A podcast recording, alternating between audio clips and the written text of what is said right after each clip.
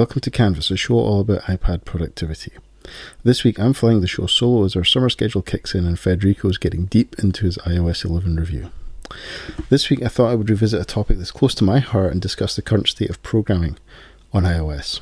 We've discussed this topic in general once before, way back in episode 12. That was June 2016, just before Apple announced a major enhancement to coding on iOS, namely Swift Playgrounds and the Everyone Can Code initiative. There's certainly still other options for coding in iOS, so we'll discuss some of those as well. But firstly, and for the majority of the show, we're going to dig into Apple's initiative that they call Everyone Can Code. I'm going to talk about this today because although some listeners might be familiar with coding, a lot of the feedback and requests that we get around this topic are more about questions like, how can I use the iPad to teach my child how to code? Although it's becoming more common, not every school offers a computer science curriculum, and some people are very interested in using the iPad as a way to help their children, or maybe an after-school group or something, learn how to code. So Everyone Can Code is the umbrella name that Apple gives to many different initiatives around the company. Swift Playgrounds is, of course, the flagship item, but there are others too. There are books called Get Started with Code 1 and 2. There are books called Learn to Code 1, 2, and 3. There are teacher guides for both of those. There's also a curriculum called App Development with Swift, which is an introductory book and a full book. There are badges in a system called Apple Teacher, which if you're not familiar with, I'll explain to you later what that's all about. And finally, the Apple Store is hosting coding sessions around about some of the technologies that are available in Swift Playgrounds, such as connecting to things like drones and Spheros and other programmable Bluetooth toys, in order to kind of make the coding more physical and make it a bit more interactive and hands-on with things that are moving in the real world as well. So let me go from the bottom to the top, kind of in terms of age range, and give you an idea of where Apple's materials fit in to different levels and what they might be good for and what apps can be used alongside those. So the lowest level, the youngest years, is the book called Get Started with Code. It's actually two books, 1 and 2, and these two books use the apps Tinker, that's T-Y-N-K-R, and another app called CodeSpark Academy. These books are targeted at the very entry level of coding, and you can use either of those apps to teach the concepts in the book. As far as I can tell from reading them, you can basically do a lesson, if you like, with one or other app, depending on which one you prefer. I tend to lean a little bit more towards Tinker, mainly because you don't have to sign into it with some account, whereas CodeSpark Academy does want you to sign in before you can really do anything useful. There's an organisation called the Computer Science Teachers Association, and they publish recommended standards for computer science teaching at different levels.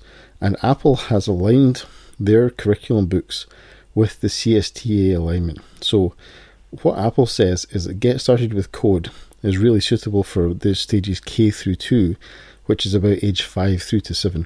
So it's a very, very introductory, very basic way to get started with code. Hence the name Get Started with Code. But of course, the one that certainly got keynote time back in WWDC 2016 was Swift Playgrounds. And this is where I really think that this is the kind of heart and soul of it for iPad users is the app Swift Playgrounds. It's far and away the flagship project under the Everyone Can Code banner as far as I can see. And what Swift Playgrounds does is it lets you write genuine Swift code on your iPad. Now, if you're not familiar with what Swift is Apple's current programming language that is used. Apple invented it, and it's used to write iPad apps, iPhone apps, and Mac apps as well. All of Apple's operating system features are available in Swift programming, and it's a modern language that incorporates a lot of features, both from traditional computer programming languages that we have used before on Apple platforms, and some that are new ideas to Apple platforms as well. Now, it's important to understand that you cannot write and package and run a full app from Swift Playgrounds, but what you can do is you can use it as a way to learn Swift. You can use the interactive textbooks that Apple provides, and you can access many packages in the iOS programming interface. So many of the function calls that your developers who make the apps that you love would use, you can actually call those same functions in your Swift code, and you can see the effect of it right in Swift Playgrounds. So it's not a way to build and publish an app from iPad, but it's a way to get familiar with the iOS API, and it's a way to certainly learn all the details of the Swift language inside an iPad app. Now, the app is pretty well done. It's got some interesting features. It's a little bit different to a number of the other iOS apps you might use. For example, one of the things you can do with it is you can essentially drag and drop your code around. So you can tap on individual lines of code and you can drag them into other places in your program. It's got an area where you can type in code, but it behaves differently to anywhere else you type stuff in on iPad. And this makes it really easy to write good code. It makes it very easy to avoid typing mistakes, breaking your program, and all the usual kind of problems that we have with text-based code. So there's that part to it. And then also, if you're working with the Learn to Code books, there are suggestions across the bottom. You know, you're familiar with suggestions above the keyboard for the words that you type. Swift Playgrounds will actually give you suggestions for code. So it will look at what you're typing. It will look at what would be a valid thing to write next in your program, and it will offer you those suggestions all the way through. And it's really, really powerful for doing that. Now, also inside Swift Playgrounds, you have a couple of different areas where you can get content. For a start, there are the three major interactive textbooks called Learn to Code 1, 2, and 3. There are a set of what are called challenges, which are smaller kind of programming books where they maybe cover 5 or 6 different pages about a topic. A few of them are about games, where you can download this book that contains a game and you can write code to modify the behavior of the game as you go through the book. There's one about cryptography. There's one about drawing various kinds of patterns. So a little bit of computer graphics in there as well. And also you can connect to different kinds of programmable toys.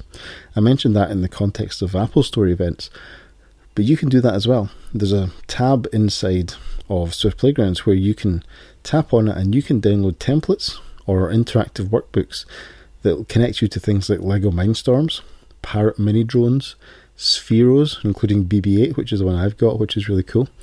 It's awesome to be able to program a Star Wars droid.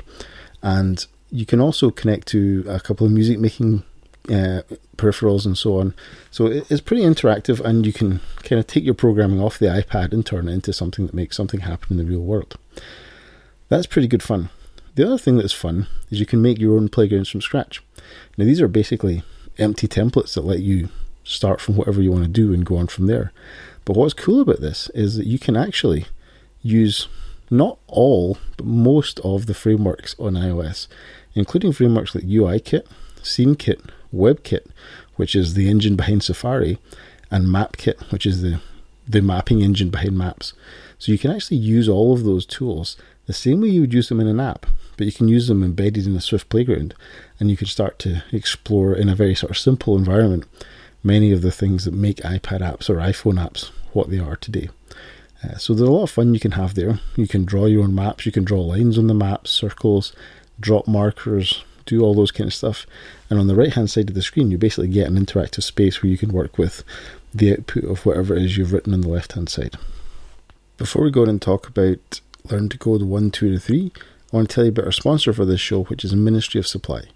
Now, every week we spend about 40 hours a week working in uncomfortable clothing. Clothes are restrictive, ones you feel you can't breathe in, and by the end of the day they're all wrinkled too. Ministry of Supply is putting an end to all of this. They make performance clothes for the modern day workplace. Launched by MIT engineers, Ministry of Supply combines human-centric research, performance technology, and tailored design to create wear-to-work clothes for men and women, like dress, shirts, blouses, and pants. Their garments work with your body to provide maximum comfort while giving you great features like temperature control, wrinkle resistance, and extreme stretch to give you a sharp professional look all day long. Ministry of Supply's future-forward dress shirt has NASA-invented fibres that regulate body temperature based on your surroundings. I've been wearing the Ministry of Supply socks for quite some time now. Their smarter dress socks are made of coffee fibre that wicks sweat and absorbs odour. They provide extreme cushion with more padding than gym socks, and I can really attest to this because, as you know, I'm a teacher and I'm on my feet pretty much the whole school day, and these socks outperform any other socks that I've got in my sock drawer. They are comfortable, they stay up, they don't roll down your feet, anything like that, so strongly recommend those. And Ministry of Supply offers free shipping, free returns, and a 100-day no questions asked return policy. To find out more and get 15% off your first purchase, go to ministryofsupply.com/canvas, or you can visit any of their 9 retail stores in locations including San Francisco, Atlanta, and Chicago, and mention this show to also claim your 15% off. Our thanks to Ministry of Supply for supporting this show and all of Relay FM. So let's talk about Learn to Code 1, 2, and 3. These 3 titles are a kind of interactive book, interactive textbook maybe, that you can download from inside the Playgrounds app. So I've mentioned some of the challenges and templates that you can get. You can also get the books inside the app. So these are they're not iBooks that you get in the store. You actually download Swift Playgrounds first, you go into Swift Playgrounds, and then you download those books and open them up. Now in these books, there are various individual lessons that illuminate different programming concepts through the use of a kind of 3D map world and animated characters that have various capabilities. The world is a kind of blocky world, visually a little bit similar to Minecraft, and there are 3 characters in there called Bite, Blue, and Hopper, and you can command those to move through and interact with the world. So it starts off very, very simple. The idea is that you see like maybe 4 blocks, and the character starts on the beginning block, and you just say move forward, move forward, move forward. And then in the world there are things the characters need to do, like there are little crystals that lie about in the maze and they have to collect those gems. Sometimes there are switches that they have to turn on and off by jumping on them. There are portals that you can move through, so it jumps you from one part of the map to the other. And then there are also things like platforms that can be controlled by locks. So there's a little bit of control of something else somewhere in the world that you have to move a lock up and the platform goes up, and then you can walk across it and then you turn it down and so on. So there's various little challenges and tasks and missions that the characters go through in every one of those exercises. And the books are very, very well written. They take you from literally zero, just doing something as simple as what I just said, which is move forward, move forward, move forward, then collect a gem, takes you from that all the way through to understanding how to use many of the structures that programmers would use every day in a language like Swift.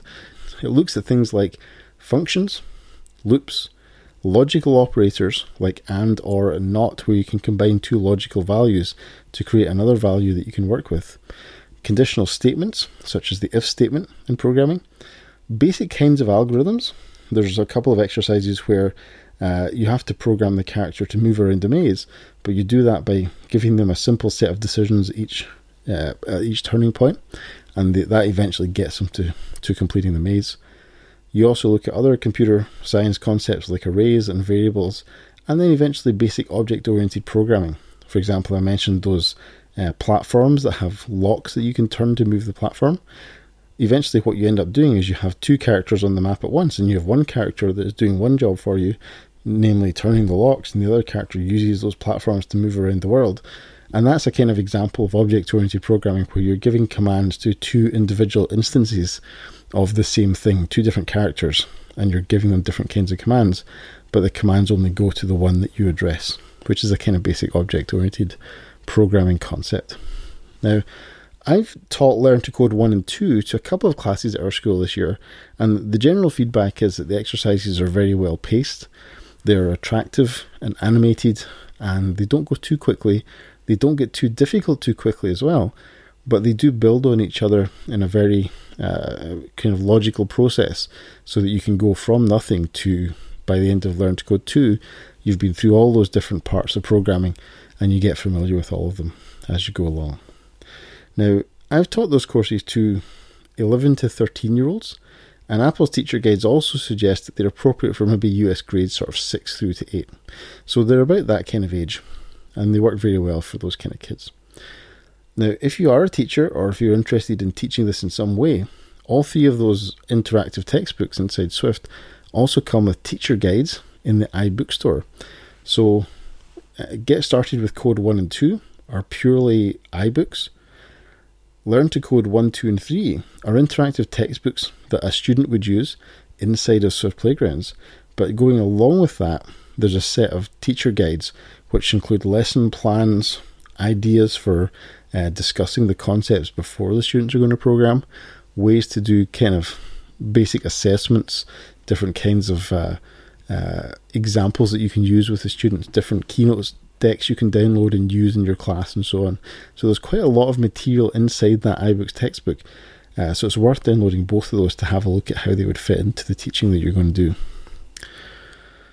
Now, there are also other books, two called Introduction to App Development with Swift and App Development with Swift. Now, these courses are designed to go beyond the Learn to Code series. And what they do is they try and take the knowledge you've gained in Swift on the iPad and use it to make actual apps using Xcode on the Mac.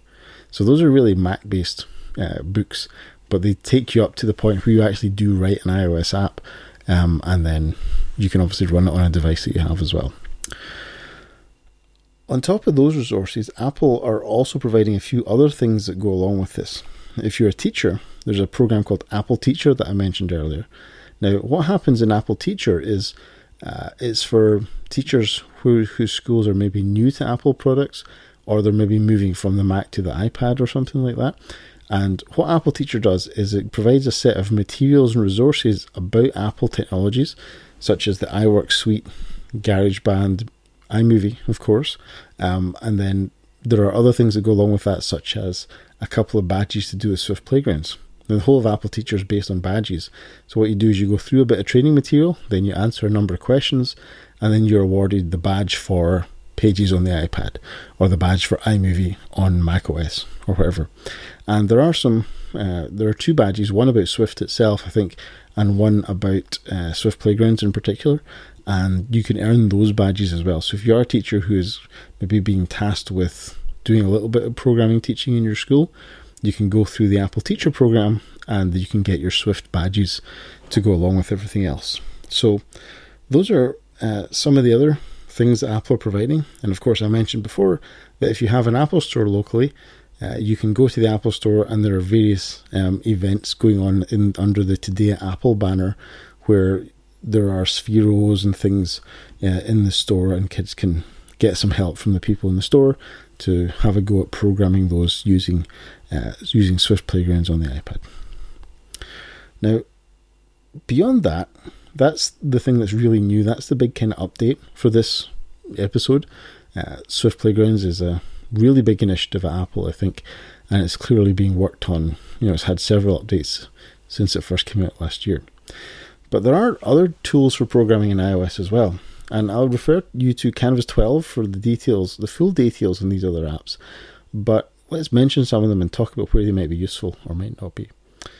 So Pythonista is, of course, one of the most powerful kind of IDE type tools on iOS. IDE stands for Integrated Development Environment, where you have all your resources and all your interfaces in one place, and you can program them and run them there. Now, Pythonista lets you program Python scripts using most of the standard library that's available in Python, and it lets you build little user interfaces and run them all inside Pythonista. It's really, really powerful, and it's a very impressively built iOS app. It's been around for several generations. It's now, I think, on version 3, and it remains as powerful as ever, and it's one of the great, great apps. So it's really worth checking that out if you're interested in Python programming. Now, it's only Python programming, so it's not a general purpose development tool, but it lets you build really powerful Python programs in there. Now, many of you who have either got kids in school or maybe have recently been through school are probably familiar with a program called Scratch on the PC and on the Mac. Now, Scratch is an example of what we sometimes call a block-based programming language, and it's called block-based because what you do is, in order to create the steps that are in your computer program, you drag blocks from some kind of library and you drop them in a space, and the blocks fit together almost a bit like Lego blocks, and your code will run.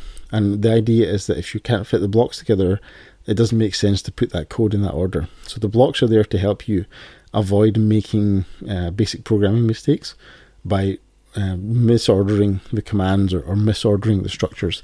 So in principle, you can't do that with a block-based language. And Scratch isn't on iOS, but there is a very comparable application called Hopscotch. That's a very similar environment to Scratch, and it lets you do many things. It's kind of orientated maybe a little bit towards games.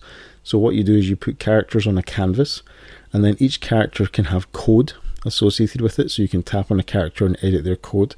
And then there are a number of triggers that go on inside the game. So it's, for example, things like when the game starts, do this code, and you put the code for when the game starts inside that block. Then you might have other triggers, such as if the character bumps into another character, do something. If the character bumps the side of the iPad, if the iPad is tapped, if the iPad is tilted up or down or left or right, and so on. And all of those triggers can be used to start various bits of code, and from there you can start to build up relatively sophisticated games or drawing programs. We do a lot of this kind of stuff in school, and what we do is we use it a lot to kind of talk about sequencing and composition when we program. So for example, we'd have the kids write code that would maybe draw a square and then package that up in what we call a command block in Hopscotch, and then we would use that command block to draw other squares and so on. So we're looking at the idea of composing a new behavior out of existing steps so that we can reuse it over and over again, and starting to introduce some of those concepts there. So Hopscotch is pretty powerful. One of the cool things about Hopscotch is that once you kind of get involved with it, you can download other people's Hopscotch programs that they've published to their site, and you can start to pull them apart. So you can go in there and you can dig in and you can see how something cool that you saw in a game was made in Hopscotch. And that's quite a good way to learn, just by inspecting what's possible. There is another option called Codea, that's C-O-D-E-A, which is a game-related programming environment, a little more sophisticated than Hopscotch in the sense that you write textual code in Codea. In this case, you're using a language called Lua, L-U-A, which is a programming language that's very often used when scripting inside of games. So a lot of the big AAA games that have some kind of customization available to them are often done in the language of Lua. It's not, I wouldn't say it was a broadly adopted language apart from that particular area, but it is a language that can be used for, you know, serious programming as well. So Codea is very kind of focused on game type development, but it's another one worth having a look at on iOS. I have been teaching programming on iOS now for basically 7 years, 6 or 7 years, doing a standard school curriculum on iPad. And one of the ways that we first started doing this was back in the days when the iPad didn't really have any good programming tools on it at all. What we would do is we would actually use our iPad to connect to another machine over the network, and we would write our code there. Now, there's actually a number of blog posts floating about the internet where people who are professional developers, they tend to be command line developers to be fair, but actual developers, professional developers, use an iPad as their primary device, and they connect to, say, a Linux machine or a server somewhere, and they write their code on that machine and they run it there, but they use their iPad as the screen and the keyboard to type in that code. We've certainly done that in our school as well. We used to teach Ruby programming before we did Swift. And that was what we would do, is we would use an SSH client to connect to a remote machine. And then from there, we would write our code and we would execute the code on the remote machine. Now, SSH is a way in which you can connect from one computer to another over the internet securely. It stands for Secure Shell. And then you can give commands to that other computer. So we used to have an Amazon Web Services machine, a virtual machine in the cloud, and our kids would connect to that and they would write their code there and run it. The SSH client we used for that was Prompt from Panic, which is one of my favorites. It's one I've been using for years and years. There are certainly others. There's one called ISSH as well, and various others. But that's another way to do it if you have that kind of infrastructure in place, is you can connect to a desktop computer or a server computer, and you can use the full set of tools that are available there as well. That's another perfectly valid way to write code, technically on your iPad, but actually on another computer, but using your iPad as a way to enter the code and run it on a remote computer as well. Now, if you use the Git source control system, which source control is a way in which you can manage changes to a set of files. Programmers use this to make sure that when they have code that works, they can change it in a controlled fashion, and they can change it back if the changes don't work. Git is a very common source control system that's used in all different platforms all over the world, and you can check the website GitHub for more information on that. But if you use that system, there are a number of really good Git clients on iOS.